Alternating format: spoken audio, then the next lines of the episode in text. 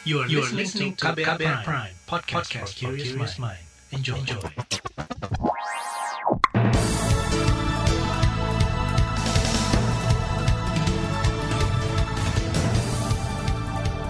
Inilah buletin pagi KBR edisi 20 Juli 2021. Saya Reski Mesanto.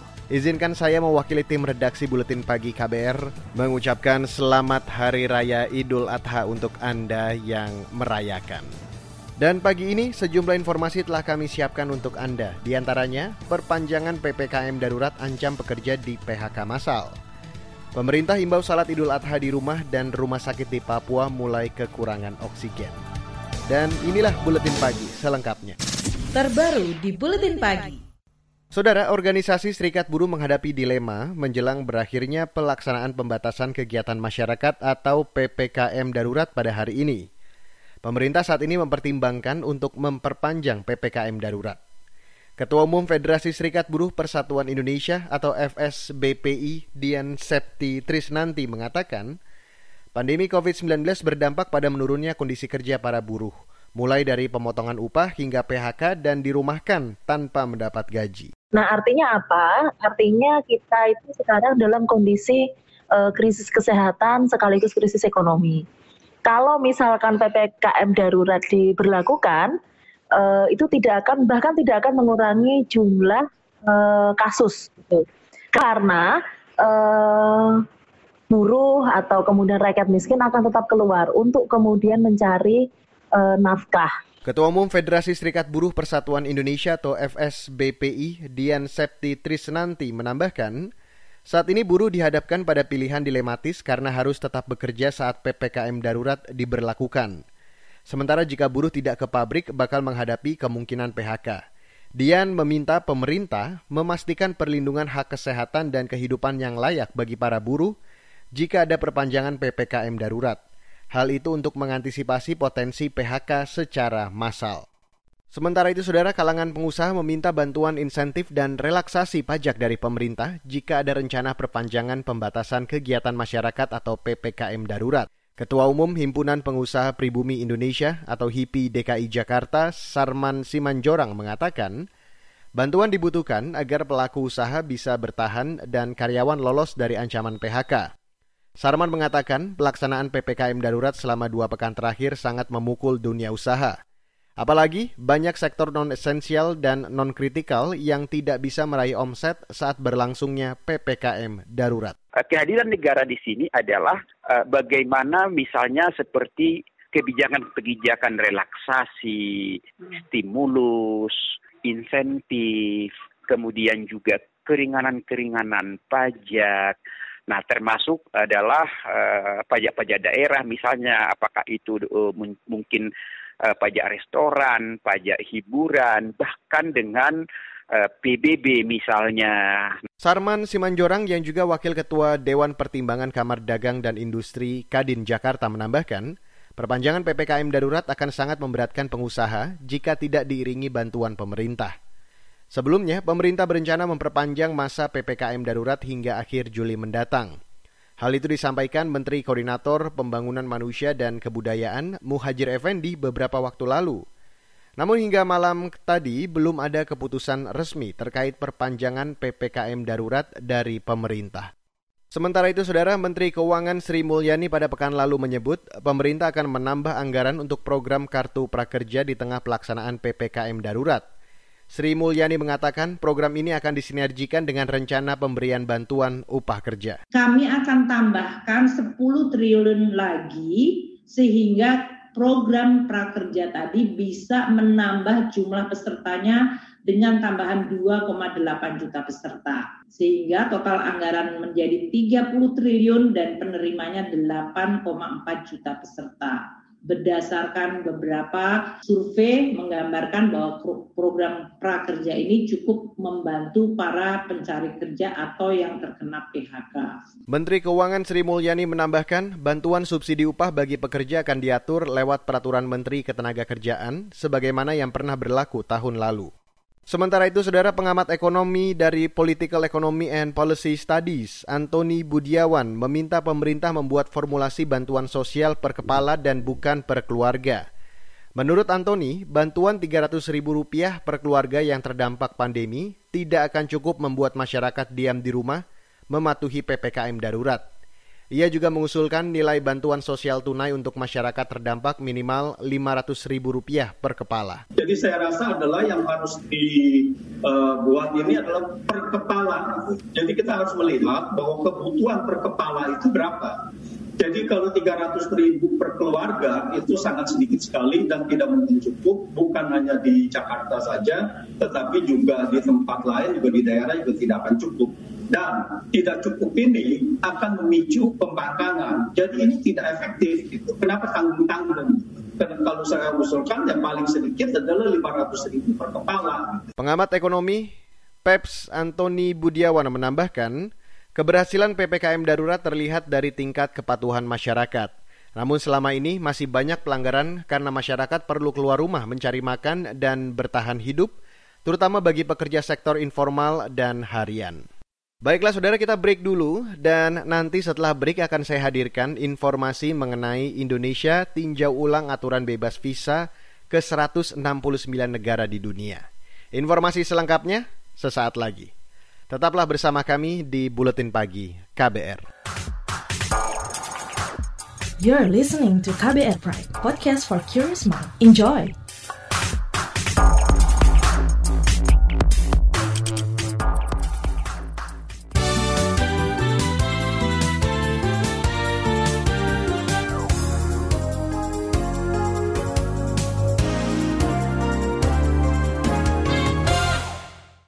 Saudara, pemerintah mengingatkan masyarakat agar melaksanakan salat Hari Raya Idul Adha hari ini di rumah masing-masing.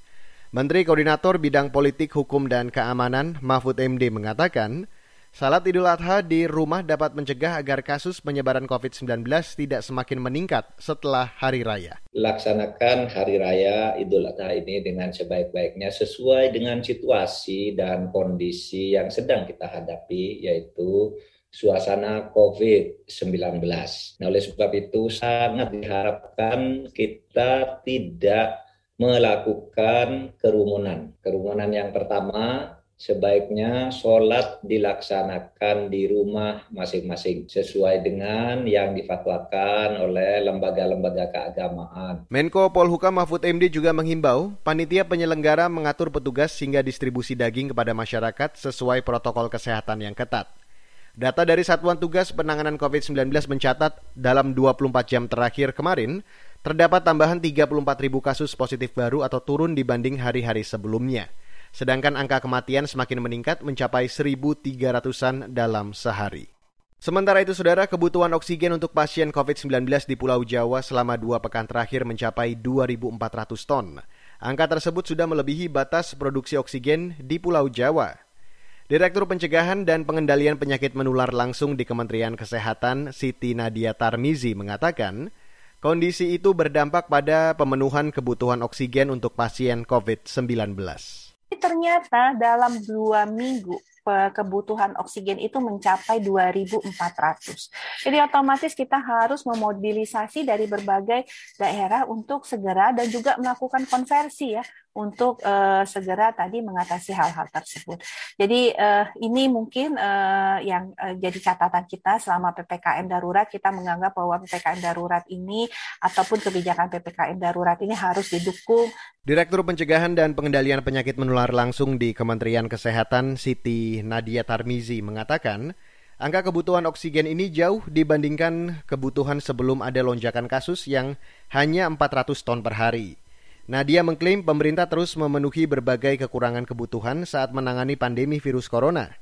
Selain oksigen, fasilitas kesehatan hingga ketersediaan obat-obatan juga terus ditingkatkan pemenuhannya.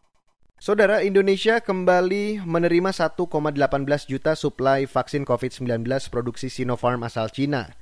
Vaksin ini tiba di Bandara Internasional Soekarno-Hatta kemarin siang. Direktur Utama Perusahaan BUMN Farmasi PT Kimia Farma, Ferdi Budidarmo mengatakan, Kedatangan kali ini merupakan tahap kelima dari vaksin Sinopharm. Penggunaannya dialokasikan untuk mendukung program vaksinasi gotong royong di tanah air. Sudah tiba sebanyak 5,5 juta dosis vaksin Sinopharm. Ini adalah bagian dari kontrak pasokan vaksin antara Kimia Farma dengan Sinopharm sebesar 15 juta dosis vaksin untuk kebutuhan vaksinasi gotong royong dan merupakan bagian dari target mengamankan dan menyuntikkan 20 juta dosis lewat opsi vaksin gotong royong pada tahun 2021 ini. Direktur Utama PT Kimia Farma Ferdi Budidarmo menambahkan, program vaksinasi gotong royong merupakan opsi tambahan untuk mengakses vaksin COVID-19 bagi korporasi, yakni karyawan dan keluarganya. Program itu merupakan bagian dari dukungan kalangan pengusaha untuk membantu pemerintah mencapai target vaksinasi nasional sebanyak 2 juta dosis per hari. Beralih ke informasi lain, Saudara. Menteri Pariwisata dan Ekonomi Kreatif Sandiaga Uno mempertimbangkan untuk meninjau ulang aturan kebijakan bebas visa kunjungan bagi wisatawan luar negeri. Sandiaga mengatakan kebijakan bebas visa bagi ratusan negara memiliki dua kelemahan, di antaranya ketidakadilan timbal balik bebas visa dari negara lain dari segi pariwisata secara headline ini akan menjadi pertanyaan kok bebas visa yang tadinya selama ini sudah bisa meningkatkan pariwisata dari segi jumlahnya kok dilakukan peninjauan ulang. Saya sepakat karena di era Covid eh, di era pasca pandemi ini kita harus tingkatkan kualitas kunjungan ke Indonesia ini haruslah betul-betul yang memiliki dari segi keberlanjutan dan juga dari segi kualitasnya. Menteri Pariwisata Sandiaga Uno mengatakan peninjauan ulang kebijakan bebas visa terhadap 169 negara sedang dibahas bersama keimigrasian Indonesia. Selain itu, Menko Bidang Maritim dan Investasi Luhut Binsar Panjaitan juga sudah memberikan peluang pembahasan di tingkat kementerian. Sebelumnya, sejumlah pihak meminta dilakukannya evaluasi kebijakan bebas visa bagi wisatawan dari hampir 170 negara. Kebijakan itu menimbulkan dampak sosial di berbagai daerah, utamanya daerah wisata. Beralih ke berita mancanegara, saudara. Sebanyak 60 ribu jamaah mulai berkumpul di Arafah untuk melaksanakan wukuf yang menjadi salah satu ritual penting dalam ibadah haji. Jamaah juga diperintahkan tetap menjaga jarak dan memakai masker selama proses wukuf dan rangkaian ibadah haji lainnya. Panitia Haji Arab Saudi membagi jamaah ke kelompok-kelompok kecil berjumlah maksimal 20 orang demi mengurangi resiko penularan COVID-19. Tahun ini, untuk kedua kalinya, Arafah sepi kerumunan besar karena pembatasan jamaah haji. Sejauh ini otoritas Saudi mengatakan tidak ada satupun kasus COVID-19 yang dilaporkan di antara jamaah haji. Beralih ke berita olahraga, saudara. Hari ini kontingen ketiga Indonesia dijadwalkan bertolak ke Jepang untuk mengikuti Olimpiade Tokyo 2020. Rombongan ketiga yang akan berangkat sebanyak 19 orang, di antaranya atlet rowing, atlet angkat besi bersama manajer dan pelatih. Saat ini rombongan yang berangkat dalam kondisi sehat dan aman untuk terbang ke Tokyo dan bergabung dengan rombongan kontingen lain yang lebih dulu tiba di perkampungan atlet. Sedangkan kontingen kloter terakhir akan berangkat Sabtu mendatang. Saudara, di bagian selanjutnya akan kami hadirkan laporan khas KBR mengenai salat Idul Adha di rumah saja. Tetaplah di Buletin Pagi KBR. You're listening to KBR Pride, podcast for curious mind. Enjoy!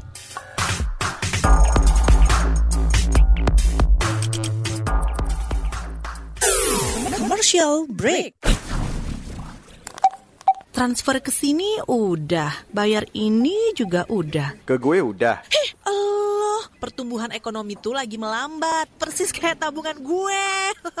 Betul banget. Harus matang ngelola keuangan. Pengennya tuh investasi sesuatu gitu ya. Apa gitu yang cocok dan menguntungkan? Hmm, coba dengerin uang bicara deh. Gue belakangan lagi dengerin podcast itu di KBR Prime reksadana yang tadinya 500 juta udah turun dari 250 juta sekarang 10 ribu. Sama kita ngopi mahalan mana?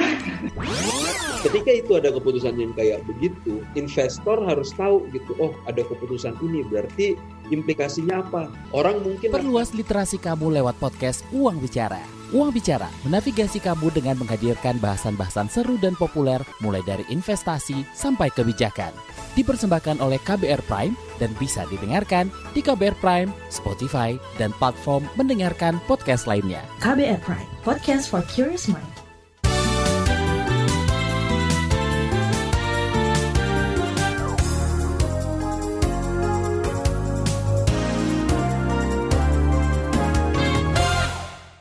Selamat pagi untuk Anda yang baru saja bergabung di Buletin Pagi KBR hari ini. Saudara, pemerintah dan sejumlah ormas Islam sepakat menganjurkan penyelenggaraan salat hari raya kurban atau Idul Adha di rumah saja. Selain itu, kegiatan penyembelihan hewan kurban juga diimbau dilakukan di rumah pemotongan hewan. Tujuannya untuk menekan kerumunan warga dan penularan COVID-19. Informasi selengkapnya, saya ajak Anda untuk langsung mendengarkan laporan khas KBR yang telah disusun jurnalis Siti Sadida Hafja. Kasus COVID-19 di Indonesia melonjak drastis selama dua pekan terakhir. Bahkan, angka penularan mencapai 50 ribu lebih per hari. Secara akumulasi, ada 2,8 juta kasus COVID-19 dihitung sejak kasus pertama diumumkan, yakni pada Maret tahun lalu. Dari jumlah itu, 2,2 juta orang sembuh dan lebih dari 72 ribu orang meninggal.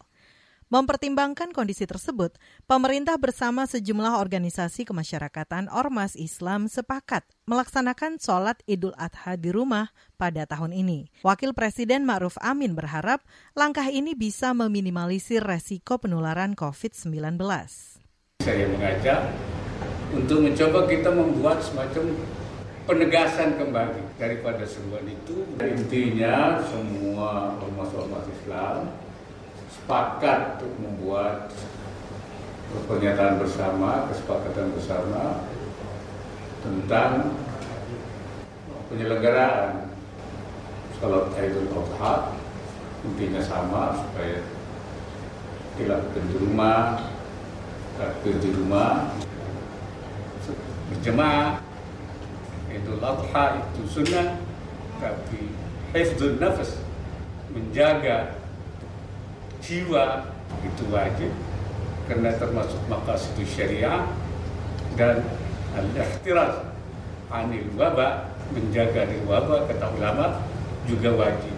Jadi takdimul wajib al sunnah saya kira itu prinsip yang Sebelum Wapres dan sejumlah ormas Islam bersepakat soal penyelenggaraan sholat Idul Adha, Kementerian Agama telah mengeluarkan surat edaran Menteri Agama tentang peniadaan sementara peribadatan di tempat ibadah, malam takbiran, sholat Idul Adha, dan petunjuk teknis pelaksanaan kurban di wilayah yang menggelar PPKM darurat. Berikut keterangan Menteri Agama Yakut Kolil Kumas.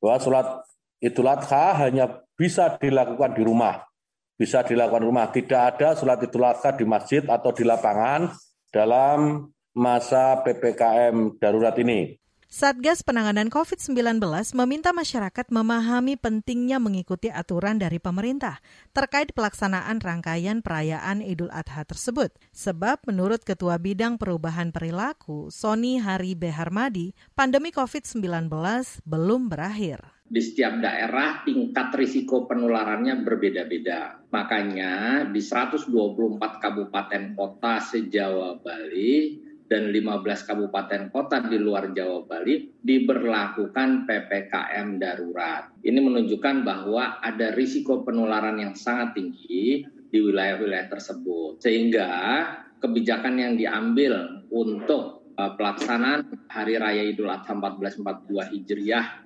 selama pemberlakuan pembatasan kegiatan masyarakat darurat ini disesuaikan. Situasi ini dikeluhkan sejumlah pedagang hewan kurban. Seorang pedagang besar hewan kurban satu mengatakan pembatasan kegiatan masyarakat dan pandemi COVID-19 membuat penjualan hewan kurban di pasar Karangpucung Cilacap, Jawa Tengah menurun drastis. Satu menduga PPKM darurat dan penurunan daya beli masyarakat menjadi penyebab utama menurunnya penjualan kambing ini sekarang ini menurun banget ya bisa dikatakan 50 60-an persen kalau dari sini mah. Kalau sapi mah di sini termasuk eh, biasa. Kalau kambing penurunnya banyak banget. Biasanya sampai ratusan sekarang itu cuma eh, sekitar paling-paling 40-an ekor kok. Biasanya tahun kemarin masih bisa 150, tahun yang kemarin lagi bisa masih masih bertahan 200 lebih gitu. Imbauan kepada umat Islam terkait perayaan Hari Raya Idul Adha di tengah pandemi juga diserukan di sejumlah daerah seperti di Cilacap, Jawa Tengah. Seperti yang disampaikan Bupati Cilacap, Tato Suwarto Pamuji kepada warganya berikut ini. Salat Idul Adha besok tanggal 20 itu dilakukan di rumah takbir boleh dilakukan di rumah. Tidak ada takbir keliling. Terus kurban. Kurban sekali lagi dibentuk panitia, tidak boleh ada antrian dan harus diantar, diantar ke penerima. Bupati Cilacap Tato Suwarto Pamuji memahami keberadaan rumah potong hewan ruminansia atau RPHR masih terbatas. Oleh sebab itu, panitia diperbolehkan menyembeli hewan kurban secara bertahap pada hari tasrik atau tiga hari berturut-turut setelah hari Idul Adha atau pada tanggal 21, 22, dan 23 Juli 2021. Laporan ini disusun Siti Sadida. Saya, Aika Renata. Saudara, di bagian akhir buletin pagi akan kami hadirkan informasi dari berbagai daerah. Tetaplah di buletin pagi. You're listening to KBR Pride, podcast for curious mind. Enjoy!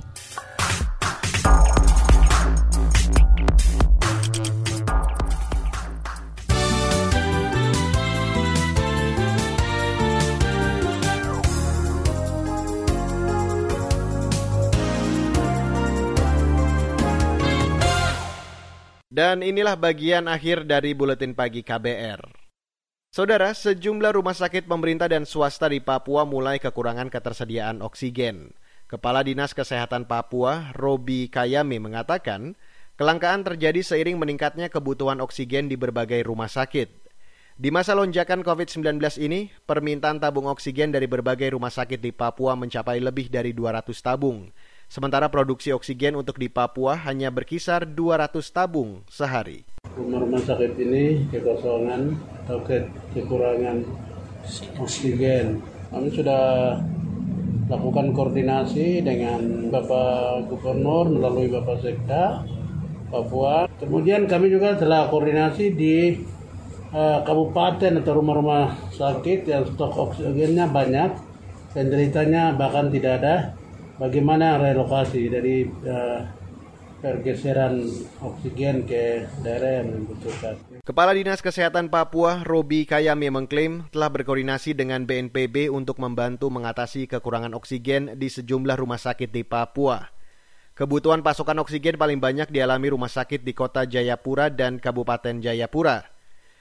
Selama Juli, penambahan kasus harian COVID-19 di Papua mencapai lebih dari 220-an kasus. Beralih ke Jawa Timur, Saudara, pemerintah Kabupaten Banyuwangi menyalurkan uang kompensasi kepada ribuan pedagang kaki lima dan warung kecil di daerahnya yang terdampak PPKM darurat. Bupati Banyuwangi, Ipuk Fiestiandani mengatakan, kompensasi yang diberikan sebesar Rp300.000 untuk tiap pedagang. Kompensasi ini merupakan bentuk solidaritas pemerintah Banyuwangi membantu UMKM, PKL, dan warung kecil sekaligus menjaga bantalan ekonomi warga. Ya, memang dari dari jumlah yang kami berikan tidak bisa mengganti kerugian dari apa yang diterima atau apa yang dirasakan oleh PKL yang ada di Banyuwangi. Tapi ini itikat baik dari, pemerintah turut memperhatikan para PKL dan mudah-mudahan eh, teman-teman para PKL ini nanti juga bisa bisa termotivasi lah ya, untuk untuk menerima Bupati Banyuwangi, Ipuk Fiestian Dani mengatakan, meski bantuan tidak bisa menutupi kerugian pedagang, tapi setidaknya bisa meringankan beban warga pengusaha kecil. Selain kepada PKL dan warung kecil, bantuan kompensasi juga diberikan kepada pelaku seni, pelaku wisata, penyandang disabilitas, jasa transportasi. Saudara, sedikitnya 40-an orang masih dinyatakan hilang sejak terjadi kecelakaan 17 kapal motor di perairan Pontianak lima hari lalu. Pencarian dilakukan Badan SAR Nasional melibatkan TNI Angkatan Laut. Dalam keterangan tertulis dari TNI Angkatan Laut pada hari kelima pencarian, sebanyak 80-an orang selamat. TNI Angkatan Laut menyebut 17 kapal motor itu ditumpangi sekitar 130-an orang anak buah kapal. TNI mengerahkan dua pesawat dan dua kapal perang dalam proses pencarian korban kecelakaan 17 kapal motor nelayan itu. Belasan kapal nelayan itu mengalami kecelakaan dan hilang karena cuaca buruk di perairan Kalimantan Barat. Dan saudara, informasi tadi sekaligus menjadi informasi terakhir di Buletin Pagi KBR hari ini. Terima kasih untuk Anda yang sudah bergabung di Buletin Pagi hari ini dan jangan lupa saya tak pernah bosan untuk selalu mengingatkan tetap patuhi dan terapkan protokol kesehatan di mana pun Anda berada dan apabila Anda tidak memiliki kebutuhan yang benar-benar mendesak ataupun Anda memungkinkan melakukan aktivitas dari rumah, tetaplah di rumah. Sekali lagi, mewakili tim redaksi yang bertugas pada pagi hari ini, saya mengucapkan selamat Hari Raya Idul Adha untuk Anda yang merayakan. Saya Reski Mesanto undur diri dari Buletin Pagi KBR. Salam.